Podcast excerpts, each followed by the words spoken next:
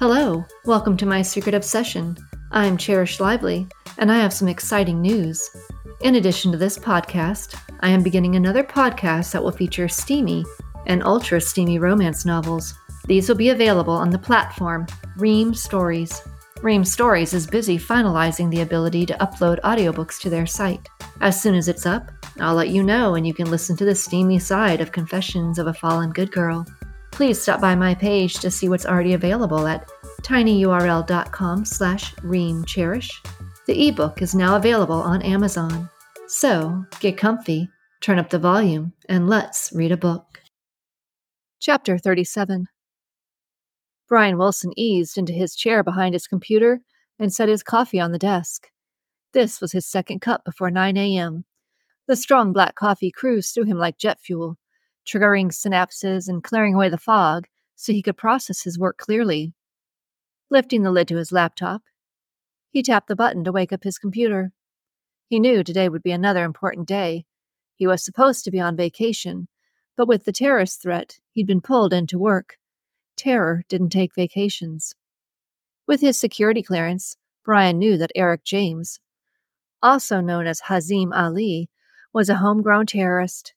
He was being interrogated to learn about his cell and any possible attacks. It was Brian's job to verify any information or names the man gave up. So far, so good. Brian had confirmed everything and even made a few connections between the mosque in Carisburg with a mosque in Afghanistan that had been linked to other bombings. He wasn't privy to what the other counterterrorism units knew or did, but he would report his findings and then they'd insert a man into the mosque, if they hadn't already. He typed in his password and took a sip of coffee as his computer loaded. He loved his job. He'd struggled with asthma his whole life, so a life in the military was never possible for him. But working for counterterrorism was his dream job. He felt like he protected the country, even though he wasn't carrying a gun or physically taking out bad people. The night before, he'd set up an algorithm to look for anything suspicious in regards to Hazim Ali or Eric James in search sites. He clicked open the file and started reading. Sweat heated his armpits and dotted his forehead as he connected the information he'd captured in his algorithm. This was big. He double checked the information and printed his findings. Closing his laptop, he grabbed the printouts from the printer and marched into the hallway. He needed to show this information to Dr. Quinn immediately. Brian walked down the hallway that led to the interrogation room, which held Hazim. He gave a curt head nod to the two men in uniform who stood guard at the door. He'd seen them both before, but he respected their positions and never even tried to be friendly with them at work. Maintaining a professional relationship was tantamount in this field of work. Holding his identification badge up for them to see, he said, I need to see Dr. Quinn. I have time critical information. The tall one's eyes darted between Brian's badge and Brian's face. He recognized the man, some techie genius. Dr. Quinn is busy right now, the guard said without a trace of friendliness. Brian hated this. He avoided confrontation at all costs. Typically, his reserved nature didn't hamper his job, but he knew that if he didn't share this information immediately, that lives could be lost. I understand, but as I said, this is time critical information and related to this case. He waved the folder in the air. Brian's heart thudded in his chest as the heavy stares from the guards assessed him. The short, stocky one twitched his lips and gave a decisive nod. It's your ass, he said, rapping on the door. Hazim's eyes darted to the door at the sound of the knock. He was running out of information that he was willing to give up. Fear shortened his breaths as he thought of who would enter the room next. What if it was someone who specialized in pain? He didn't think he'd survive waterboarding or any other type of torture. Did they do that shit? The door opened and a geeky man entered the room. A laptop was tucked under his arm and a file folder was in his hand. Hazim's heart rate slowed as he measured up the man and took him for a techie and not a torture specialist. Brian entered the room and noted that Taylor Riggs was Dr. Quinn's muscle. He nodded politely to Taylor in recognition, but didn't try to appear friendly. The interrogation room was not a place for bonding with friends. Stepping to the table beside Dr. Quinn, he glanced at Hazim. The man looked exhausted, and his red eyes were filled with fear. Brian held the file folder out to Dr. Quinn. Doctor, Brian said, I have something for you. Dr. Quinn adjusted his glasses and took the file folder from Brian. Setting it on the table, he flipped it open and angled the first piece of paper so Hazim couldn't read it upside down. Dr. Quinn read through the information on the first page and then closed the folder. He shot a look to Taylor, who stood guard behind Hazim, and then scooted back his chair and said, I'll just be a minute. Turning, he casually made his way out of the room with Brian following. Hazim craned his head and noted that Wooly stood mere inches behind him. When their eyes met, the hairy beast's lips curved into a sneer, altering the way his scruffy beard shaped his head. Apparently, Wooly wasn't going to follow suit out the door. Turning his head to watch the door close behind the other two men, Hazim called out, What's going on? Panic flooded him. Whatever the techie showed Dr. Quinn must have been important. His mind wandered through all kinds of scenarios. Who had they caught? Who turned?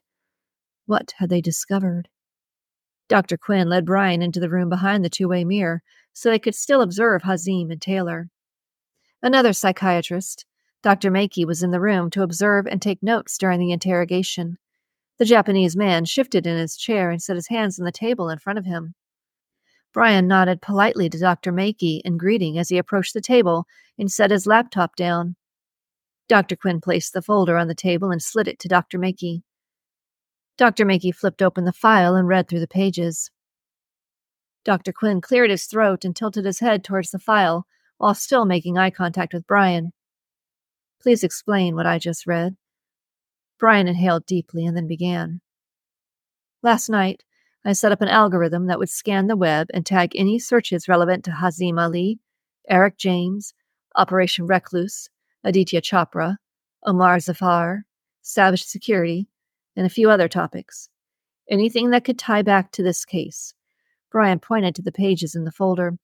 With some of these names being in the news, as you can imagine, there were lots of hits. But he paused as he thought about what he was going to say. It was serious business to accuse someone of treason or of being a spy. There was one person who made several searches within the World Wide Web. But what is more significant is that that same person ran several searches within our internal web. Huh. Dr. Quinn nodded. He noted the company's internal web searches when he'd read Brian's findings. There are too many coincidences, too many searches from Captain Assam Tomir. Brian pointed to the file. To think that he's not actively searching for Hazim? Why would he be doing that? The name Hazim Ali wasn't released to the press, only Eric James. Dr. Quinn took a deep breath as he thought about the situation. He wasn't about to accuse a decorated patriot of treason without proof. He couldn't even question Captain Tomir without raising some flags. Dr. Makey flipped through the other pages in the folder as he formulated a plan. Then, Pushing his chair away from the table, he crossed one ankle over his knee and tapped the file with his fingers. Apparently, Captain Assam Tomir wants to find Hazim very badly. Can you arrange that? Brian's eyebrows pulled together as he looked between Dr. Quinn and Dr. Makey. You mean set a trap? Exactly, Dr. Makey replied with a decisive nod. If he's still running searches, can you leave some breadcrumbs? Something that won't be obvious? Brian nodded and felt his eye twitch. He hated that tic. It happened when he got excited or nervous, and it never worked wonders on the ladies when he flirted at bars. He just ended up looking like a twitchy dweeb. Yeah, I can do that. He normally worked the boring jobs, running searches, hacking the occasional website, comparing facial recognition scans of terrorists. But setting a trap felt exciting, almost spy like. I can lead him here, Brian added confidently. He wanted to make sure he had this right. That's what you want, right? Assam Tomir in this building. Dr. Makey's fingers stopped drumming on the table. Lead him here, to Hazim's door. He pointed a finger at the two way mirror. Brian couldn't help the humongous smile that threatened to crash into his ears. I'll get on it. He'll be here soon. Chapter 38 Assam ran the towel over his damp head and then tossed the wet towel into the bathtub. It was one of those big garden tubs. He and his wife never used it for bathing. Instead, it functioned as a giant clothes hamper. Aaliyah emptied it every day when she did the laundry. He was thankful to have her as a wife. He had chosen well when he married her. She never complained about his work, which seemed to consume his days and nights. When he'd come home late at night, she greeted him properly and then made him a pot of coffee. It kept him energized well into the night. He'd spent the night scouring the internet and the company intranet for any clues on Hazim Ali or the takedown at Omar Zafar's apartment. He'd discovered that Adil Shah had been apprehended at a hotel as he tried to disappear. He was thankful that Adil didn't know about him. He'd kept his identity secret. But Hazim and Omar had been important enough to warrant knowing his name. With Omar's death, he was at least safe on that front. But Hazim was still alive and probably talking. He needed to get to the man before he had a chance to rat him out. If Hazim was at one of the company's safe houses, then Assam could get to him. He'd have to make up a reason to be there, but he'd think of something. With his connections to several operations underway in the Middle East, he could make up an excuse to be there. As long as he kept his shit together, no one would question his presence. Assam hit the light switch as he walked into his home office. Making his way to his desk, he sipped some coffee from the mug. He set the mug down and logged into the work intranet and typed in Hazim's name. A heady thrum of excitement laced his veins when a hit popped up. He knew he'd find something eventually. Sometimes it took a while to process the paperwork, but apparently the intranet gods were on his side. He clicked the link and read through the report. Hazim was at one of the warehouses in the shipping district of Carisburg. It wasn't a long drive from his house. He'd go there and sneak in, once he was with Hazim, he had helped the man realize his only solution was swallowing the tiny pill that he'd slip him. The pill would cause an aneurysm, and therefore remove the threat the Hazim posed to him. Thankfully, the pill was undetectable in autopsy tests. Assam would be free to continue his subterfuge as he sabotaged the military's efforts concerning the war on terror. Chapter 39 Jack and Bella walked into Savage Security, the others were already there, prepping for the takedown. Jack didn't know the details yet, but he knew this was big. Earlier, when Cole had called, he noted that Cole's serious tone of voice was laced with excitement. He was glad that Bella and Alicia were going to stay at Savage Security with Logan, as the others went for the head honcho. Logan's role was to dig into the bastard's past so they could put the guy away forever. Jack squeezed Bella's hand and then continued down the hallway without her. A slice of regret cut through her. He hadn't kissed her. She'd wanted him to kiss her. Forcing the disappointment from her mind, she knocked on Mike's office door. Alicia's voice called out a second later and invited her in. Alicia smiled at Bella from the sofa. She had a hundred questions she planned on asking Bella once the men left for wherever they were going. She knew Bella had spent the night with Jack. She was dying to hear how it went. She also knew she'd never get any real answers from Mike. He followed a ridiculous bro code that locked his lips when it came to gossip concerning his team members. Bella shrugged as she closed the door behind her. So we meet again, she said. She couldn't wait for this nightmare to be over with. She wanted her life back. She wanted to feel safe again. Alicia appraised Bella, her eyes narrowing with precision as she looked for any hickeys or other signs of affection. Raising an eyebrow, she patted the sofa next to her. I want to hear it all, she cooed, leaning forward with delight. Bella knew what she was talking about, but she didn't feel ready to unburden her heart. Her emotions were still raw and damaged from Eric's attack. There was too much that she didn't understand. She wasn't sure what was going on with Jack. Jack entered the room that served as an armory, Mike, Ryan, Tyson, and Cole stood around the table that was piled with guns and ammunition. Jack stepped up to the table and drummed his fingers on a bare spot. So, we're going in light? he said sarcastically, eyeing the mountain of weaponry. Damn straight, Cole said, shoving a gun in his ankle holster. If what Captain Wallace had told him was correct, catching Assam Tomir would be huge. Not in the glad we stopped a bastard huge, but more of a we stopped a fucking huge bastard and fucked the remaining bastards in the ass kind of way. Jack wasn't sure why Captain Wallace was helping them so much. They didn't need to be called in on this. But he was thankful that they were going to be there.